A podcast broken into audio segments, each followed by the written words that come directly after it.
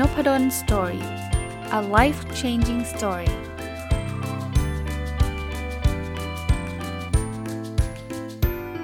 ดีครับยินดีต้อนรับเข้า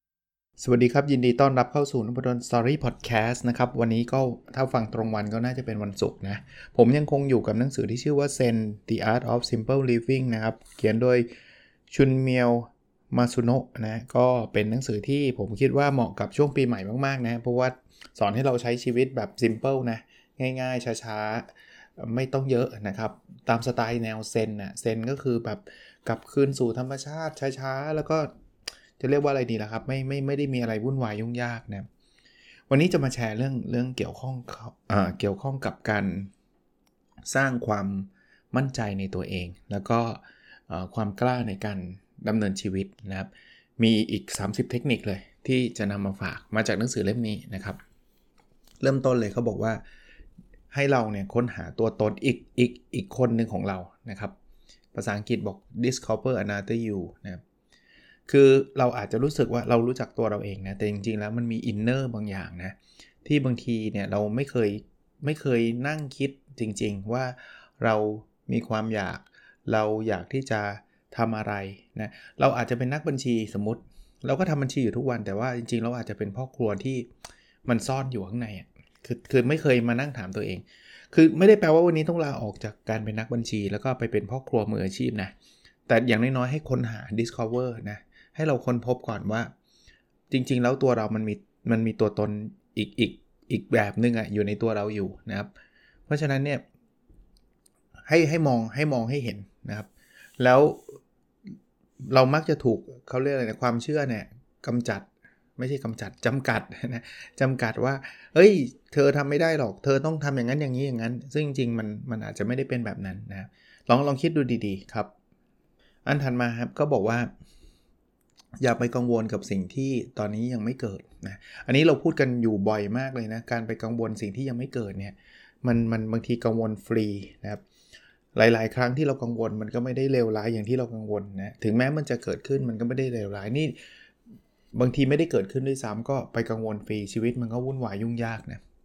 อันที่3นะเขาบอกว่าให้เราเนี่ยลองหามุมที่มันมีความสุขในการทำงานนะ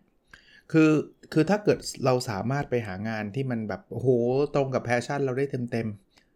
เป็นงานที่เราลุ่มหลงอันนั้นเราถือว่าเราโชคดีมากแต่ว่าหลายๆคนเนี่ยเราต้องทำงานในสิ่งที่เราไม่ได้ลุ่มหลงแต่ว่าประเด็นของข้อแนะนำนี้ก็คือว่าจริงๆแล้วเราลองหาดูครับว่ามันมีอะไรบ้างมีมุมไหนบ้างนะที่มันอาจจะทำให้เรามีความสุขได้นะคืองานเนี่ยมันอาจจะไม่ได้แบบแย่ 100% นะมันอาจจะแย่ 50% นะมันยังมีอีก 50% นะที่มันดีแล้วอันนี้ต่อยอดให้ด้วยนะว่าจริงๆในหนังสือก็เขียนเนาะคือถ้าเราค้นพบจุดแข็งเราในงานที่เราทำสมมติเป็นนักบัญชีเมื่อกี้แล้วเราค้นพบจุดแข็งว่าเราชอบวิเคราะห์ข้อมูลมากเลยบัญชีอาจจะไม่ได้พูดถึงการวิเคราะห์ 100% นะแต่ว่ามันอาจจะมีบางส่วนอีก 50% อย่างที่ผมพูดอ่ะมันอาจจะต้องทำอย่างอื่น 50% ที่เราไม่ชอบแต่ 50% เนี่ยเราสามารถจะดึงตัวเองออกมาเอาสิ่งที่เราเก่งก็คือเราวิเคราะห์เนี่ยมาใช้พอเราทำได้ดีนะเดี๋ยวเราจะชอบมันนะครับอันนี้ก็เป็นอีกหนึ่งตัวอย่างนะครับอีกอันนึงคืออย่าไปกลัวงานที่มันกำลังรอเราอยู่นะคือบางคนเนี่ยพอทำงานกันบ่อยๆเนี่ยเราก็แบบเต็มไปด้วยความกังวลนะว่าโอ๊ยเหลืองานเยอะตั้งเยอะเต็มไปหมดเลยอันนี้เตือนตัวเองด้วยนะตอนนี้ก็ยังเหลืองานอยู่นะครับเพราะฉะนั้นเนี่ยเริ่มทำนะครับอย่าไปแบบหมกมุ่นในแง่ที่ว่าโอ้โหแย่จังแล้วก็ผัดวันประกันพรุ่งไปเรื่อยนะครับสำหรับงานที่ยังไม่ทำนะครับอันที่5ก็บอกว่าอย่าไปตำหนิคนอื่นคือคนที่ตำหนิคนอื่นเก่งๆเนี่ยตำหนิไปทุกเรื่องเนี่ยตัวเองจะไม่พัฒนาเพราะว่าอะไรครับเพราะว่าเราจะชอบโยนความผิดไปให้คนอื่นเนี่ยทำงานไม่เสร็จก็เพราะเธอจริงๆแล้วความผิดบางส่วนอาจจะอยู่กับเรานะเราอาจจะวางแผนได้ไม่ดีหรือเลือกคนผิดก็ได้นะเพราะนั้นมันต้องมีอะไรที่เกี่ยวข้องกับตัวเราบ้างแต่เอาแต่ตำหนิคนอื่นอยู่อย่างต่อเนื่องเนี่ยมันก็ไม่ดีกับชีวิตเราแน่นอนอันที่6ครับเขาบอกว่าให้เราทำอะไรเนี่ยให้แบบอินลงไปในนั้นคืออันนี้ผมว่าหลายคนคงเป็นน่ะอะไรที่เราอินมากๆเราจะทำได้ออกมาได้ดีใช่ไหมถ้าทำแบบไม่มีใจอ่ะนึกออกไหมทำแบบไม่มีใจก็คือแบบ ทำมั่งไม่ทำมั่งทำก็ทำไม่เต็มที่เนี่ยผลงานมันก็จะออกมาแย่โดยธรรมชาติครับเอาอันนี้พอพูดถึงแล้วนึกถึงกีฬานะอย่างฟุตบอลเนี่ยเราจะเห็นนักฟุตบอลบางคนเนี่ยเวลาเล่นเนี่ยเต็มที่แพ้ชนะไม่รู้นะแต่เขาใส่เต็มอ่ะแล้วอีเวนต์ว่าแพ้นะผมว่าแฟนบอลเนี่ยจะไม่ว่าเขาเลยเพราะว่าโอ้โหคุณเล่นขนาดนี้แล้วคุณแพ้ก็ปรบมือให้อ่ะแต่มันมีบางคนฮะที่แบบเราดูเหมือนแบบเฮ้ยทำไมมันวิ่งก็ไม่วิ่งเนาะเล่นก็แบบหน้าตาสังกะตายมากโดนยิงนำก็เฉยเดินเล่นอะไรเงี้ยอย่างเงี้ยโอกาสแพ้มากกว่าชนะอยู่แล้ว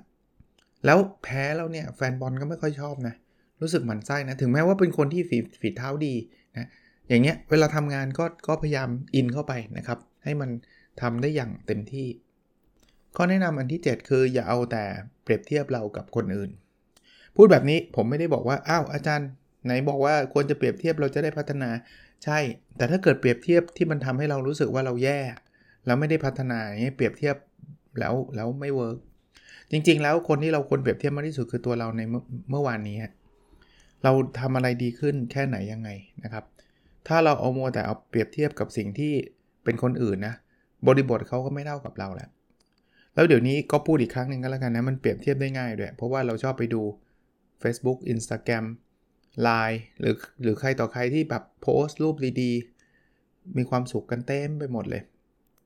แล้วเราก็รู้สึกแย่ว่าทำไมฉันไม่ได้อย่างเขาฉันน่ะทุ่มเทในงานมากกว่าเขาทำไมเขามีชีวิตดีๆจริงๆชีวิตเขาไม่ได้ดี 100% หรอกครับไม่มีชีวิตคนไหนที่ดี 100% นะเพียงแต่ว่าเขาเลือกสรรเอาสิ่งที่ดีมาโชว์เราแล้วพอเขาโชว์บ่อยๆเราก็รู้สึกว่าชีวิตเขาดี 100% ซึ่งไม่ใช่นะลองคิดถึงตัวเราฮะอะไรที่เรารู้สึกแย่เราไม่ค่อยโพสหรอกเรามักจะโพสสิ่งที่มันดีถูกป่ะนั้นอย่าไปเอาชีวิตเราไปคอมแพร์หรือไปเปรียบเทียบกับชีวิตคนอื่นเพราะว่ามันเทียบไม่ได้นะครับแล้วถ้าเทียบแล้วยิ่งกังวลใจนะ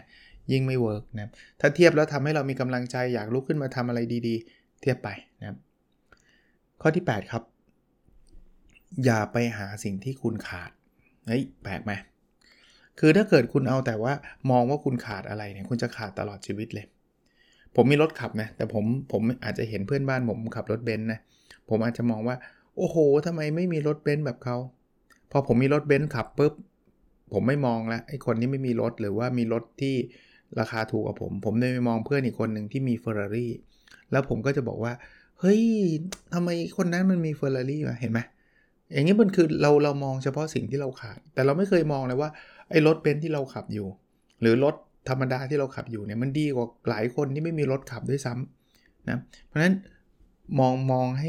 ห้ทั้งสองมุมถ้าอยากจะมองก็มองทั้งสองมุมแต่ก็บอกว่าอย่าไปโฟกัสในสิ่งที่เราขาดเพราะเราจะขาดตลอดชีวิต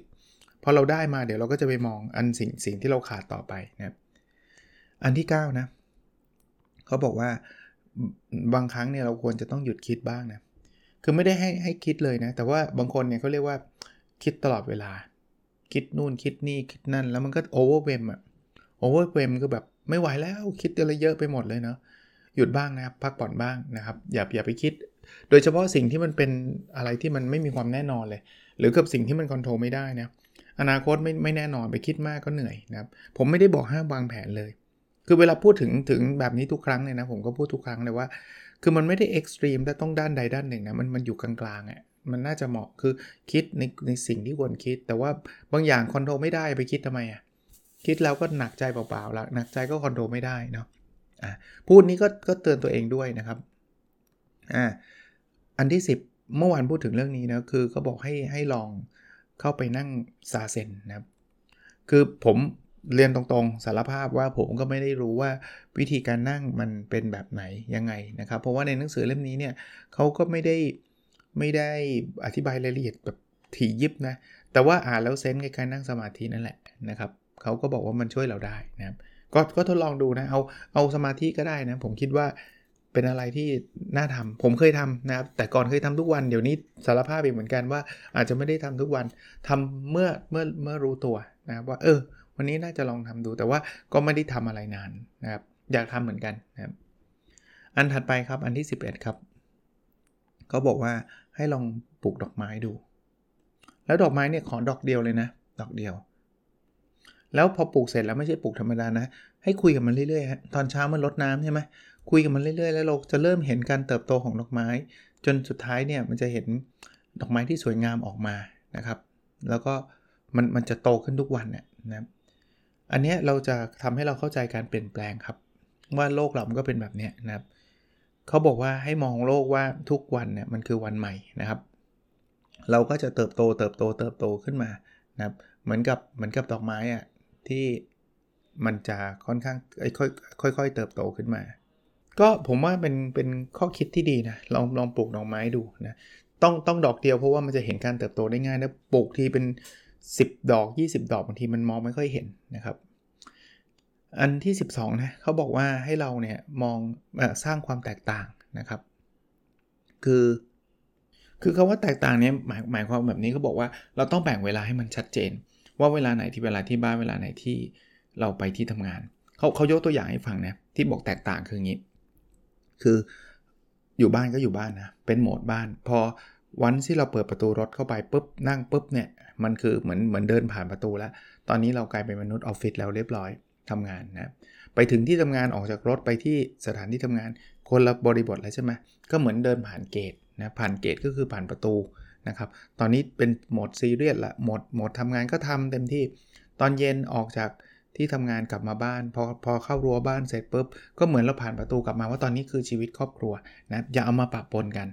อันนี้คือสร้างความแตกต่างให้มันให้เห็นแต่ละบทบาทที่แตกต่างกันอันดับที่13นะข้อแนะนำเขาบอกว่าให้เริ่มต้นให้สวยอะพูดง่ายๆเขาบอกเริ่มต้นดีมีชัยไปกว่าครึ่งถ้าใช้ศัพท์สำนวนไทยนะคล้ายๆกันนะญี่ปุ่นเขาก็มีประมาณนี้เพราะหนังสือนี้คงหนังสือแปลมาจากผมไม่รู้ว่าหนังสือเป็นภาษาอังกฤษอะแต่ว่าคนเขียนก็น่าจะเป็นพระญี่ปุ่นนะครับเพราะว่าเรื่องนี้ก็เป็น Japanese อยู่แล้วนะเรื่องแนวเซนแนวอะไรอย่างเงี้ยนะครับคราวนี้ประมาณว่าให้เราเริ่มต้นให้มันดีอะเพราะว่าถ้าเริ่มต้นดีมันก็จะเวิร์กนะถ้าเริ่มต้นได้แย่เนี่ยมันก็จะไม่เวิร์กจริงๆแล้วเริ่มต้นเนี่ยผมต่อยอดให้เนี่ยเราเริ่มได้ทุกวันนะตอนเช้าเนี่ยสังเกตไหมถ้าเช้าไหนเรามีความสุขเราจะมีความสุขกับทั้งวันนะโดยส่วนใหญ่นะเช้าไหนเราขุ่นข้องหมองใจทะเลาะกับภรรยาตั้งแต่ตื่นนอนเลยมันก็จะแบบพังไปทั้งวันเลยมาข้อที่14ครับเขาบอกให้เราเนี่ยเหมือนกับชื่นชมตัวเราเองบางคนบอกเฮ้ยหลงตัวเองเปล่าไม่ครับเพราะว่าคือถ้าเกิดท่านเป็นคนหลงตัวเองแล้วข้อนี้ก็ข้ามไปแล้วกันนะเพราะว่าท่านคงชื่นชมมามากเกินไปนะคือทุกอย่างมันมีบาลานซ์อย่างที่ผมบอกอย่าไปสุดโต่งด้านใดด้านหนึ่งแต่ผมเชื่อว่าหลายคนเนี่ยชอบตำหนิตัวเองมากกว่าชื่นชมตัวเองนะน้อยครั้งที่เราจะพูดกับตัวเองว่าเราทำได้ดีพอสมควรทีเดียวนะเรามักจะบอกว่าเฮ้ยทำไมฉันมันห่วยอย่างนี้วะนะอย่างเงี้ยได้ยินบ่อยกว่าจริงป่ะเพราะนั้นเราต้องรู้จักชื่นชมตัวเองนะแล้วเราจะรู้สึกภูมิใจในตัวของเราเองนะครับข้อที่15นะให้เราคิดอะไรง่ายๆครับอย่าไปคิดอะไรที่มันซับซ้อนวุ่นวายเกินเหตุนะคือบางอย่างต้องคิดเยอะใช่ครับแต่ว่าไม่ใช่ทุกอย่างนะ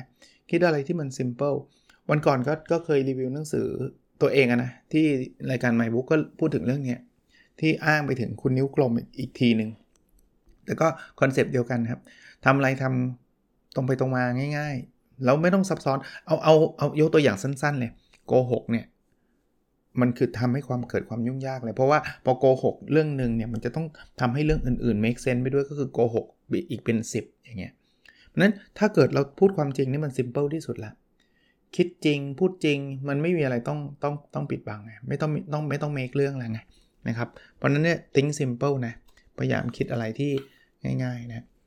ข้อที่16ครับอย่ากลัวการเปลี่ยนแปลงโลกเรามันไม่มีทางอยู่นิ่งอยู่แล้วเอางี้โควิดปัจจุบันเนี่ยเรารู้ยังครับโอไมครอนจะมาเยอะแค่ไหนมาแล้วเป็นยังไงติดแล้วมันต้องเดือดร้อนไหมไม่มีใครรู้ย้อนกลับไปสัก2เดือนไม่มีใครไม่รู้จักแม้กระทั่งชื่อสายพันธุ์นี้จริงปะผมจำได้ว่าเริ่มต้นในโลกเนี่ยรีพอร์ตมาประมาณเดือนพฤศจิกาตอนตุลาอะไรเงี้ยไม่ได้เราพูดเดลต้ากันอยู่เลยอย่างเงี้ยคือการเปลี่ยนแปลงมันเกิดขึ้นอยู่แล้วเพราะนั้นไม่ต้องไปกลัวแน่นอนมันอาจจะเป็นการเปลี่ยนแปลงที่เราไม่ชอบก็ต้องแก้ปัญหากันไปนะครับข้อที่17เนาะแทนที่เราจะคิดเนี่ยเขาบอกให้เรารู้สึกมากกว่าให้ feel instead of think feel ผ่านอะไรไหมก็ ประสาทสัมผัสทั้ง5ใช่ไหมนะครับตั้งแต่ตาใช่ไหมการมองนะหูการฟังจมูกก็คือการดมนะครับลิ้นก็คือการกินน่ะแล้วก็การสัมผัสใช่ป่ะอย่างเงี้ยดีกว่าที่เราจะนั่งคิดฟุ้งซ่านไปเรื่อยนะครับลองเขาบอกว่าง่ายๆนะหยิบก้อนหินก้อนหนึ่งมาจับแค่นี้ก็รู้ละ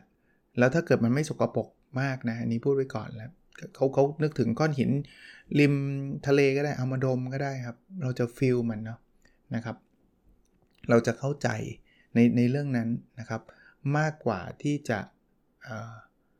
มานั่งคิดนะว่าก้อนหินมันคืออะไรข้อที่18นะเขาบอกให้เราเนี่ยให้หัดสังเกตการเปลี่ยนแปลงนะ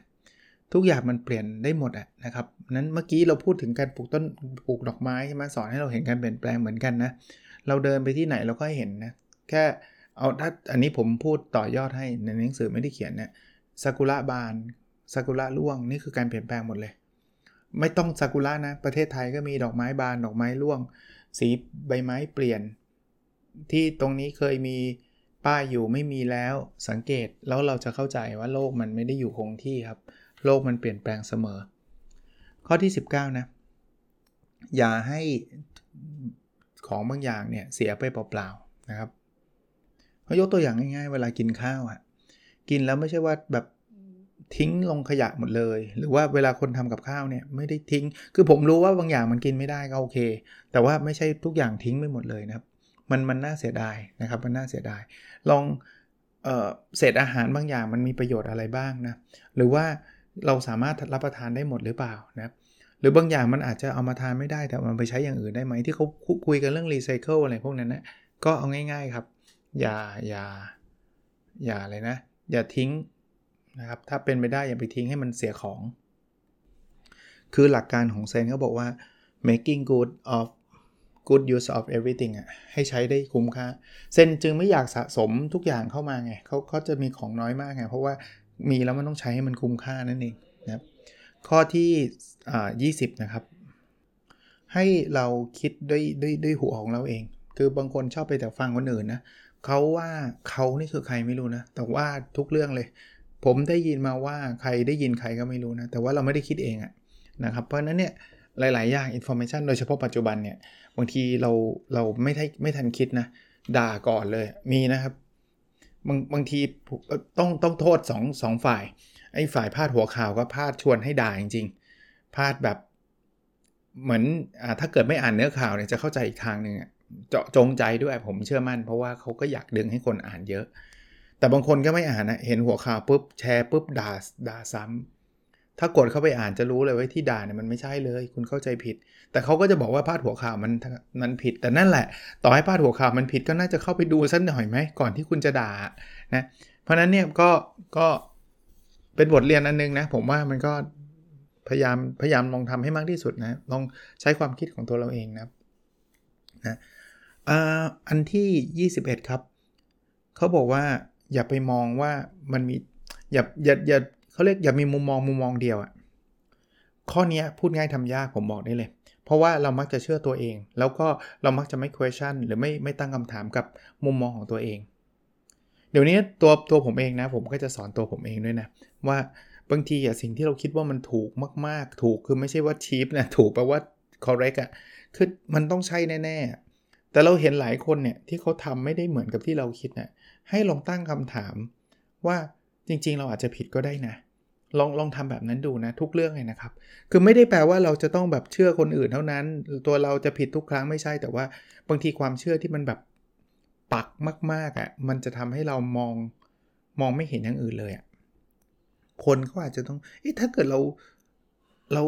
ราคิดว่าเราถูกเนี่ยทำไมเขาถึงทำแบบนั้นนะเอาผมยกตัวอย่างง่ายๆนะผมเห็นบ่อยคือเวลาเราเชียร์ฟุตบอลอย่างนี้แล้วเรารู้สึกหงุดหงิดกับผู้จัดการทีมป่ะเฮ้ยเปลี่ยนตัวบุกห่วยแตกมากทำไมเปลี่ยนอย่างนี้มันงี่เง่าที่สุดใช่ป่ะเราเชื่อจริงๆว่ามันงี่เง่านะเราเชื่อจริงๆว่าไอ้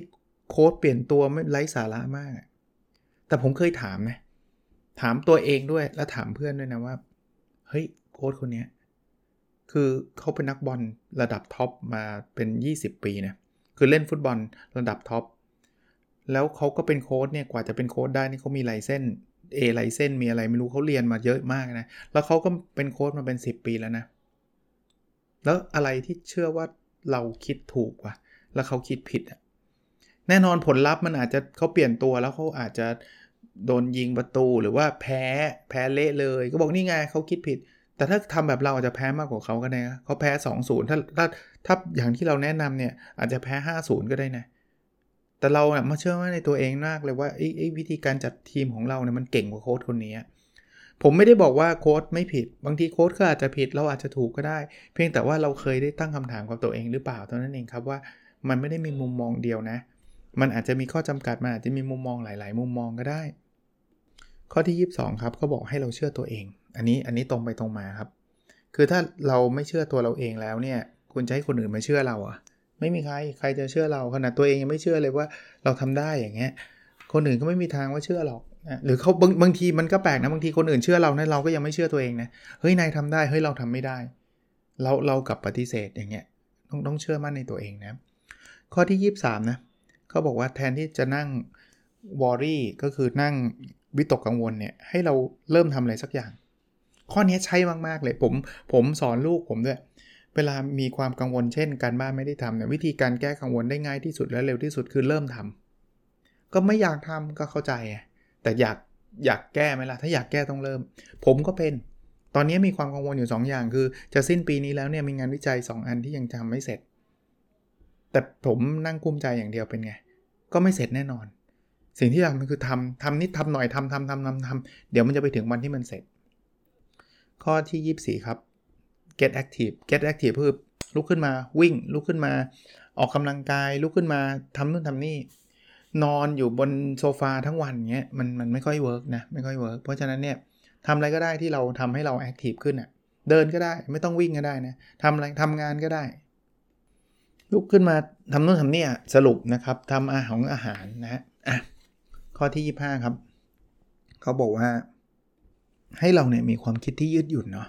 คือไม่ใช่ว่าฉันต้องอย่างนี้เท่านั้นถ้าใครไม่ทำอย่างนี้ผิดหมดเลยนะครับคืออย่างนี้แปลว่าเราไม่ยืดหยุ่นเลยไม่มีความคิดที่ยืดหยุ่นเลยนะครับหรืออีกตัวอย่างนึงนะในหนังสือเขาก็บอกว่าเวลาใครมาว่าเราเนี่ยเราก็หงุดหงิดเนาะเราไม่ชอบหรอกมีคนมาว่าแต่ว่าบางคนเนี่ย get stuck เลยคือไม่ move on เลยฉันจะต้องแบบทำยังไงดีคิดอย่างนี้ทั้งวันเลยนะครับเขาบอกไม่เอาให้เราลบความคิดนี้ไปนะครับแล้ววิธีการลบเช่นทำงานหนักๆนะบางทีมันลืมเรื่องนั้นไปเลยก็ได้นะครับเพราะนั้นก็อย่าให้เขาเรียกว่าอะไรคืออย่าไปซีเรียสอย่าไปยึดติดนะครับข้อที่26นะเขาบอกว่าให้เรารู้จักรอจนกระทั่งถึงโอกาสที่เหมาะสมในการทำอะไรบางอย่างนะครับอันเนี้ยบางคนก็บอกไหนบอกอาจารย์ควรต้องทำทันทีเราต้องดูจังหวะด้วยนะครับบางอย่างทำทันทีอาจจะไม่เหมาะเช่นตอนนี้เศรษฐกิจไม่ดีจะลาออกมาเลยบอกทำทันทีอย่างนี้อาจจะไม่ใช่เพราะนั้นเนี่ยต้องดู opportunity ด้วยดูโอกาสแล้วก็ดูจังหวะว่ามันใช่ไหมมันเหมาะไหมมันเสี่ยงไหมนะครับ27ครับให้เรารู้จักซาบซึ้งใจหรือรู้สึกดีกับการที่เรามี connection มีความเชื่อมโยงกับสิ่งของต่างๆเขายกตัวอย่างคอมพิวเตอร์เลยเขาบอกว่าหลายคนเลยนะพอเห็นรุ่นใหม่ออกมาปุ๊บเนี่ยโหอยากได้นะแต่จริงๆแล้วอ่ะคอมพิวเตอร์ตัวเดิมเราเนี่ยมันสุดยอดเลยนะมันช่วยเรามาเยอะเลยให้เรามีคอนเนคชันแบบนั้นนะหรือมีรถนะพอเจอรถรุ่นใหม่ก็แบบโอ้อยากได้จริงๆอ่ะให้เรารู้มีคอนเนคชันกับไอ้รถคันเดิมที่เรามีนะครับพวกเนี้ยมันมีประโยชน์มันช่วยเราเยอะผมเนี่ยรู้สึกดีกับคอมผมเลยนะเพราะว่าผมใช้มันทุกวันเลยนะใช้อัดพอดแคสต์ไมค์ตัวเนี้ยก็อยู่กับผมมานานละนะครับก็ทำหน้าที่ของมันได้ดีนะครับผมมีไฟเวลาผมไปสอนออนไลน์นะก็มีไฟ2หน้าก็ช่วยผมได้นะครับอะไรพวกนี้ให้เรามีคอนเนคชั่นให้เรารู้สึกเชื่อมโยงกับสิ่งเหล่านี้ทางอ้อมเราก็จะไม่ได้แบบต้องเอาของใหม่ตลอดเวลาด้วยใช่ไหมข้อ28แล้วนะครับบางทีเนี่ยให้เราใช้เวลานั่งเงียบๆอยู่คนเดียวท่ามกลางธรรมชาติถ้าเป็นไปได้คนต่างจังหวัดเนี่ยอาจจะง่ายหน่อยเพราะว่าเดี๋ยวก็เดินไปนิดนึงก็เจอทุ่งนาละเจอภูเขาเจอลำธารเจอทะเลละคนกรุงอาจจะยากหน่อยแต่ว่าไม่ใช่ว่าแบบเป็นไปไม่ได้นะเดินไปสวนสาธารณะเช้าๆหรือเย็นๆก็ได้นะนั่งเงียบๆนะครับแค่นี้ก็พอแล้วนะ เราอาจจะไปออกกำลังกายก่อนก็ได้ยิ่งดีนะไปวิ่งแล้วพอเหนื่อยก็มานั่งเงียบๆนั่งเงียบๆเนี่ยมันได้แบบ freshen up อ่ะมันทำให้ชีวิตเราสดชื่นขึ้น29นะเขาบอกว่าต้องเคลียร์หัวเราหน่อยเคลียร์ก็คือแบบอย่าไปคิดเยอะอย่าไปคิดมากอ่ะนะครับมันเหมือนเวลาเราตัวเราสกปรกใช่ไหมเราก็ไปอาบน้ำอ่ะแต่จิตใจเราอ่ะบางทีมันสกปรกอยู่อ่ะถ้าเราไม่รู้จักเคลียร์มันอ่ะมันก็จะสกปรกแบบนั้นนะสกปรกไม่ได้แปลว่าคิดสกปรกนะสกปรกแปลว่าเราเครียดเรากังวลเราอะไรพวกท็อกซิกทิงกิ้งทั้งหลายอ่ะความคิดที่มันเป็นพิษทั้งหลายเนี่ยลดลงบ้างนะครับผมวิธีการง่ายๆก็อาจจะมองฟ้าอย่างเงี้ยง่ายมากนะมองฟ้าเนี่ยบางคนบอกมองฟ้ายังยากเลยเพราะว่าเจอตึกนะครับมันหรือไม่ก็มีแต่อยู่ในห้องสี่เหลี่ยมไม่เห็นฟ้าเงี้ยก็พยายามไปที่ธรรมชาติอ่ะคล้ายๆกับข้อเมื่อกี้นะครับเราเป็นส่วนหนึ่งของธรรมชาตินะครับลองดูครับลองดูแล้วข้อ30นะครับเขาบอกว่าลองทำปลูกต้นไม้ในสวนเขาแนะนำเซนการ์เด้นนะผมก็ไม่มีความเชี่ยวชาญในการปลูกต้นไม้แบบเซนนะแต่ว่าก็เอาเป็นว่าอยู่กับธรรมชาติปลูกต้นไม้อะไรเงี้ยมันก็จะช่วยเราได้นะครับยังไม่จบนะแต่ว่าเผอิญมันเป็นวันศุกร์แล้วผมคงต้องข้ามไปเป็นวันจันทร์สำหรับการมาต่ออีกพาร์ทนึงนะเข้าใจว่าพาร์ทนี้น่าจะจบนะครับก็อีกสัก1ตอนนะครับคิดว่านะอีก1ตอนน่าจะครบถ้วนสมบูรณ์สำหรับไม่กล้าสัญญาไว้อาจจะ1หรือ2ตอนเอาเป็นว่าไม่เกิน2ตอนแล้วกันเพราะพอเปิดพลิกๆดูให้เยอะเหมือนกันฮะนะครับลองดูถ้าเกิดตอนนึงได้ก็ตอนนึงถ้าไม่ได้ก็2ตอนนะไม่ซีเรียสอยู่ละก็หวังว่าจะเป็นวันที่ทุกคนมีความสุขนะครับแล้วเราพบกันในเอพิโซดถัดไปครับสวัสดีครั